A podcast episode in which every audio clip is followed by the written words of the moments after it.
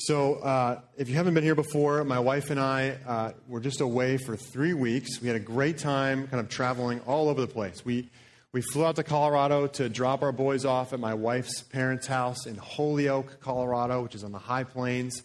And they had a blast, kind of living life on the farm, driving enormous tractors the size of this room, and you know, just playing and, and picking corn and doing all kinds of fun things like that. And then my wife and I, Jade and I, traveled to Amsterdam. We flew back from Colorado the other direction to go to a conference that in the past has become, been called ICON, for those of you that, that know that, but it's a, it's a team leader gathering for all of the different churches in our movement. So there's 30 U.S. churches and approximately 60 teams overseas. There's about 90 different um, uh, groups represented there. And the point was just to kind of continue to stay unified as a group and to cast vision and to also hear about what God's doing across the country and around the world. Super encouraging time to be together in that. Uh, really got a lot of personal kind of ministry people praying for us and sharing really encouraging words for us, but then also getting some real vision for where we're going in, in this next season of movement and also for us as a church. And that's what I'm going to be talking about today and probably the next couple weeks. So after that, we spent a week in England. My wife and I took a, a kind of a second honeymoon. Our, our fifth anniversary is today. Best, best wife ever, best decision ever. I love you, honey. And we had a great time in South Devon, England. It was just like the English countryside. We drove through like these narrow hedgerows of like 10 foot high plants, and you're just driving down these crazy little roads in this micro car and hoping you don't run into some other micro car going way too fast on these windy roads. There's sheep bleeding outside our windows all day and just eating like all this fun local food and all, you know walking through the moor as they call it there and uh, just just had a blast being together and just retreating there. It was really good. So I'm just really thankful for Beth Morgan as I was typing this, I wrote Price, but that's not true anymore. So I just want to thank you, Beth, for, for kind of doing my job while I was gone and uh, giving us, enabling us to, to kind of have some real time away without having to manage things here. So thank you.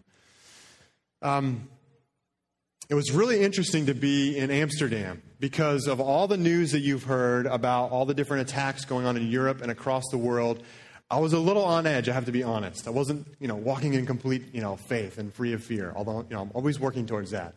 When we were in the airport, you know, there's, there's armed guards with machine guns walking around in pairs, just patrolling the airport. We saw a guy get tackled and taken down in the train station.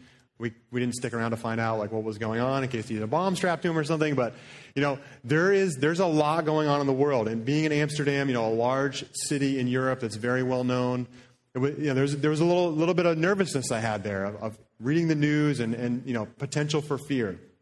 It was so interesting going to England and being in the middle of nowhere, you know, just in the middle of these, these fields and in the country and feeling like I was, you know, sheltered away from it all. But I couldn't help but continue to just kind of gorge myself on the news about what was happening day after day throughout the world. This is an interesting time.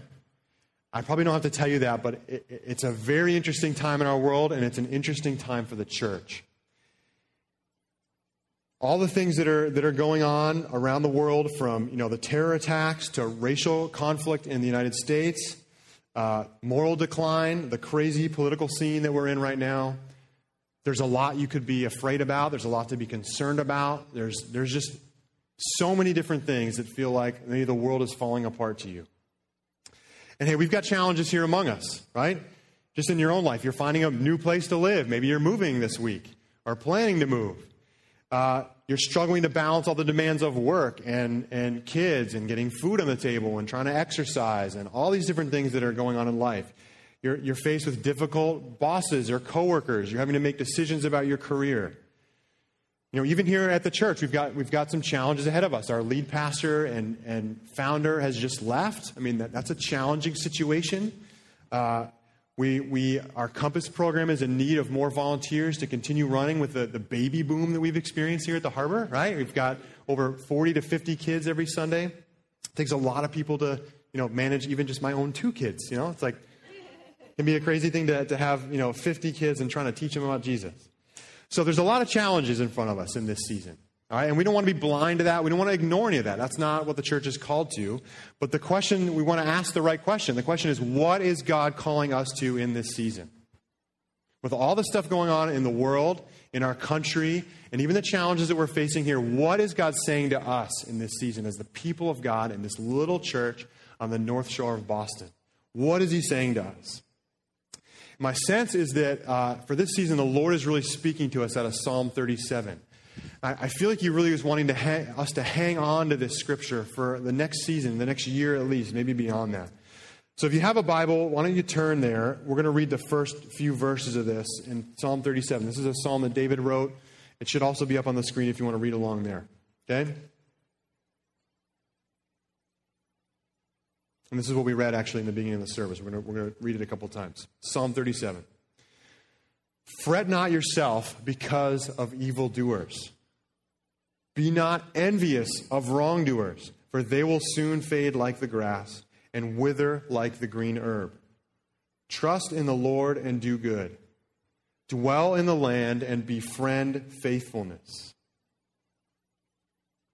Delight yourself in the Lord, and he will give you the desires of your heart. Commit your way to the Lord. Trust in him, and he will act. He will bring forth your righteousness as the light, and your justice as the noonday. Be still before the Lord and wait patiently for him.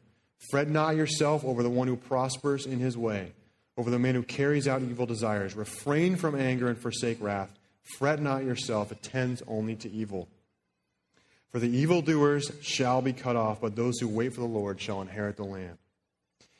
The first thing we notice in this passage is the command repeated three times not to fret. And this is telling us not to give way to fear, but there's also a, a, nuance in that word of not giving into anger, either towards God specifically or, or even other people. As we look at all the stuff that's going on in your life or the, the, around the world, the temptation is to, to be afraid and to shake a fist at God. And David is saying, one who knew much trouble in his life, much turmoil in the world around him and in his own personal life, do not fret. Don't be afraid and don't give in to anger. Right? Because it says it tends only to evil. There's nothing good that will come out of that. This is hard to do. Right? Everything that we read in the news or experience in our lives, the devil wants to twist and turn into fear and anger. But the opposite response, the one that David is calling his readers to, is to delight. Isn't that incredible? I mean, here's a guy that had a crazy life. You know, his own son betrays him, one of his best friends betrayed him. He spent years running, you know, from the law, a guy that was over him, a, a wild life that saw much trouble. And he's saying, amidst all of that, the call is for us to delight, to find joy. It's incredible, and it's to delight in God. The contrast is clear. In the face of difficult circumstances, don't fret, but delight in God. Yes, the Bible commands us to find delight even when the world or our own world seems to be falling apart. And it doesn't say delight in God when He gives you the desires of your heart. It says the fulfillment of desires happens as a result of our delight in Him. Delight in God is available now. God is calling us to be a people that love Him with our whole hearts, souls, minds, and with all of our strength. Many of us have heard this so often that it doesn't mean that much anymore. Those of you that grew up in the church. But delight, that is a word that really captures what God is to be for us and what he longs to be for us. To be our ultimate delight. Every day while Jade and I were in Europe, we FaceTime with our boys in, in Colorado.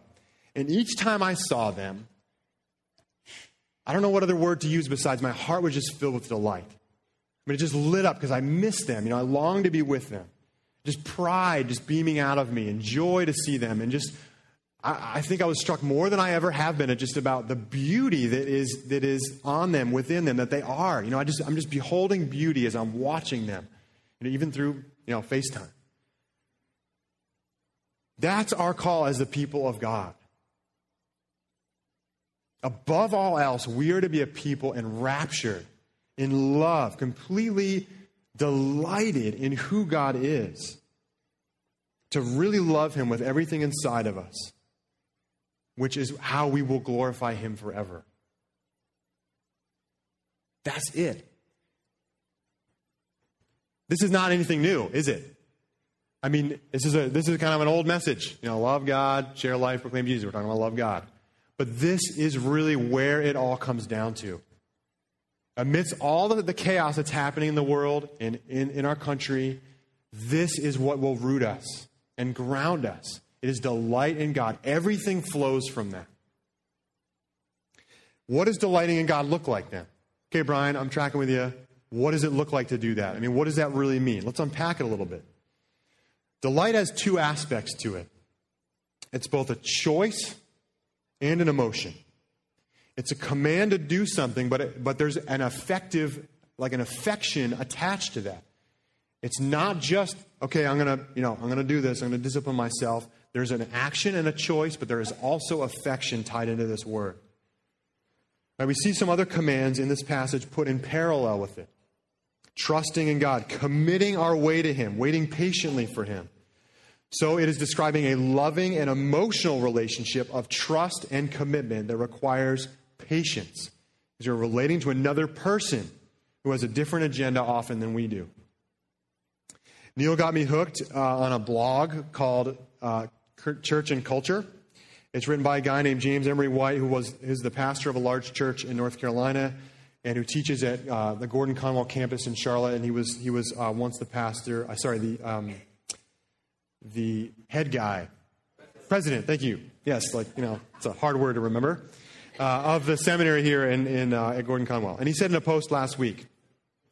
Only within the context of a committed relationship does Jesus promise to reveal himself to us and show us the innermost secret of who he is.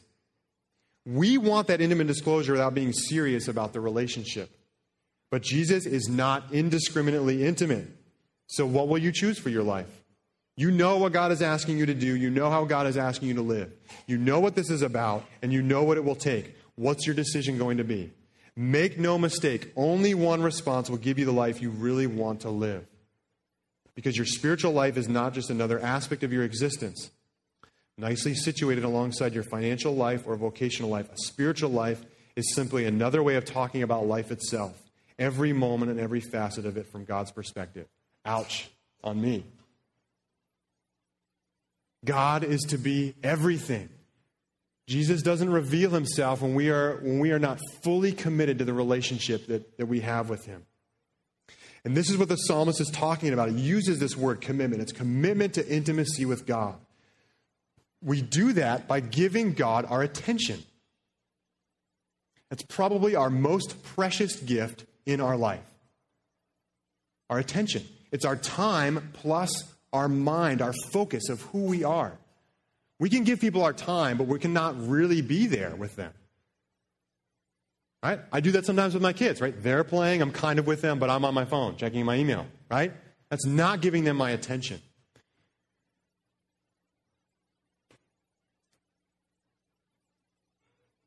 This is going to require turning your attention away from something else.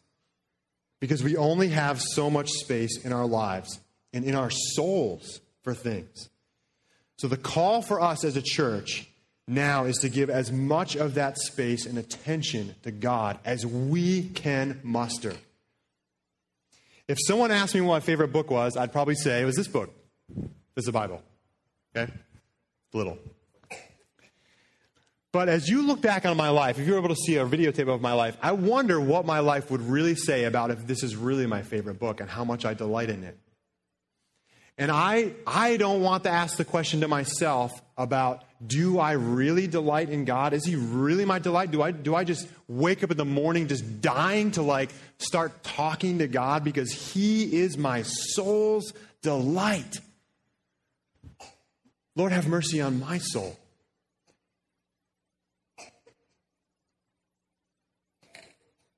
Now, as I say this, I think as a church, we're actually doing pretty well in this because you guys do delight in the Lord. But for whatever place we are at, this season is a new invitation to, from the Lord, I, I, feel, to delight in Him like never before. That we, are, that we, have a, we have a holy obsession with God. We can't stop talking about Jesus. We cannot, we cannot stand being out of His presence for a moment. We can't stand anything in our life that would separate us from Him at all. There's a new place that God's calling us to move into. while we were in Colorado, um, on the back end, picking up the boys and, and uh, bringing them back to here, we, we spent a little bit of time with Jade's sister in Loveland, Colorado, and that's when the Olympics started. And so, of course, every night, you know, we're just, I'm glued to the TV. Spent all this time, you know, watching the Olympics. And now, I'm not saying there's anything wrong with watching the Olympics, but in some ways, that was my delight for those few days. I wake up in the morning, I'm thinking, oh, you know, what's going on in the Olympics tonight? You know, I'm just kind of looking forward to that. And that is what I chose to give, that's what I chose to give my attention to. In some ways, for me, it was over against God. I'm not saying that all of you watching the Olympics are, you know, are now sinners. You know, but for me, I was just saying, I, I felt like I was supposed to spend some of that time with the Lord, and I didn't choose that because my attention was to the Olympics, and that was where I was finding my delight, what I was looking forward to. You know, I spent time watching Michael Phelps make faces in the warm up room when I could have been taking at least some of that time to discover how utterly delightful God is. And He's longing for us to discover that. As C.S. Lewis says, it would seem that our Lord finds our desires not too strong but too weak. We are half hearted creatures, fooling around with drink and sex and ambition when infinite joy is offered us. Like an ignorant child who wants to go on making mud pies in a slum because he cannot imagine what is meant by the offer of a holiday at the sea. We are far too easily pleased. If we're going to become a people of extreme delight in God, we need a fresh commitment to prayer and perseverance in this relationship.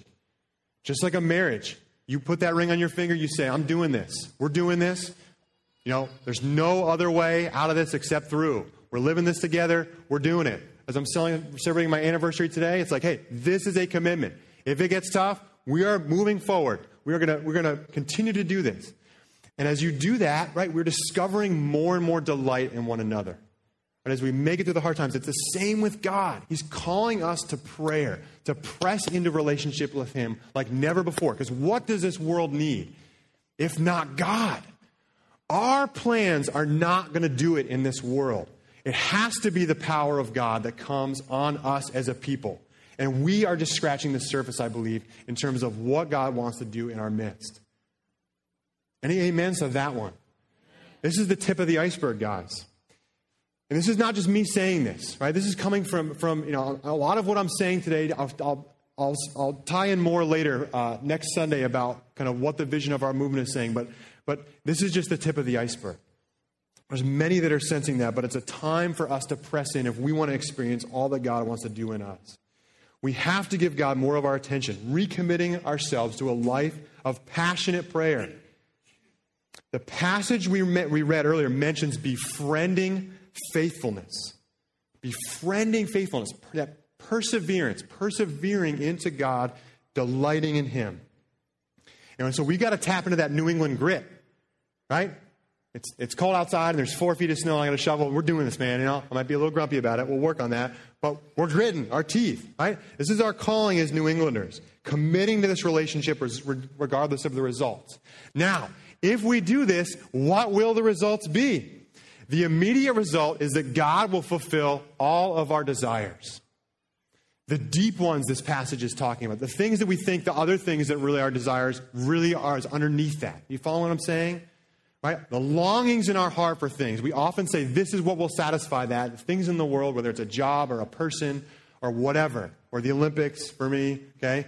God is going to, He promises, when we find our delight in Him, our, sati- our, our satisfaction will be completely full for significance, acceptance, and security. Those deep longings of the human heart, those deep needs.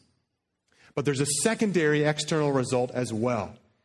The promises here are that God will bring forth righteousness and justice, the kingdom of God on earth, things looking the way that they're supposed to be. And that his people will inherit the land. And this is both a present and a future promise. It will not happen ultimately and fully until Jesus returns, but we can see that now. Just as all those people in Europe, you saw those stats, experienced Jesus this summer and entered into a new relationship with him. As God is moving all over the earth, there's more justice and righteousness flowing out of the people of God.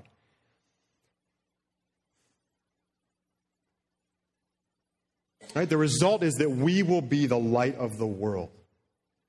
And the world, let me tell you, is looking for answers right now. Because everything that it knows to do is not working to solve the problems in this earth. The only thing that's going to work is a changed heart, and the only one that can change hearts is Jesus. We are the people of God. We are the people that have the answer. His name is Jesus. We have hope, and the world is dying for it. They're looking for a holy man, a holy woman, someone that they know they can come to. Things are falling apart. So, what do we want to see? What do you long for for our community? Defeating cancer? Whether miraculously or through science? Ending poverty in our city? Maybe it's 10% of the people in our city coming to know and having a vibrant relationship with Jesus. Maybe it's 20%. Maybe it's 50%. There was a time after some of the great awakenings that they could not find in some of the towns in this area an unbeliever. And the Lord is calling us not to the third great awakening, but to the greatest awakening. Okay? It's time to believe for that in this church. And it's only going to happen as we come alive with the fire of God, as we choose minute to minute, moment to moment, day by day to delight ourselves in the Lord. Our calling is to send a stream of workers overseas to the ends of the earth. That's the calling on this church and our movement. But it's also to the city and to see the greatest awakening happen so that we can see Jesus face to face. And our kids won't have to ever die because Jesus will come back before that happens. I want to see that. But it's only going to happen is if our delight is in Lord. Delight in Him, and He will give you the desires of your heart and the desires that you long to see for your coworkers, your family members, your neighbors. It only happens as we delight in Him. Let's have the band come back up. So I think it's appropriate that we didn't do communion last week because we're going to do communion today. And um, how is all of this possible? It's because of what Jesus has done. So, this message, I hope you haven't felt any condemnation in this message because there is no condemnation for those who are in Christ Jesus. This is an invitation. And The communion table is an invitation as well. It's an invitation, again, into the family of God, knowing that that only happens because Jesus died on the cross.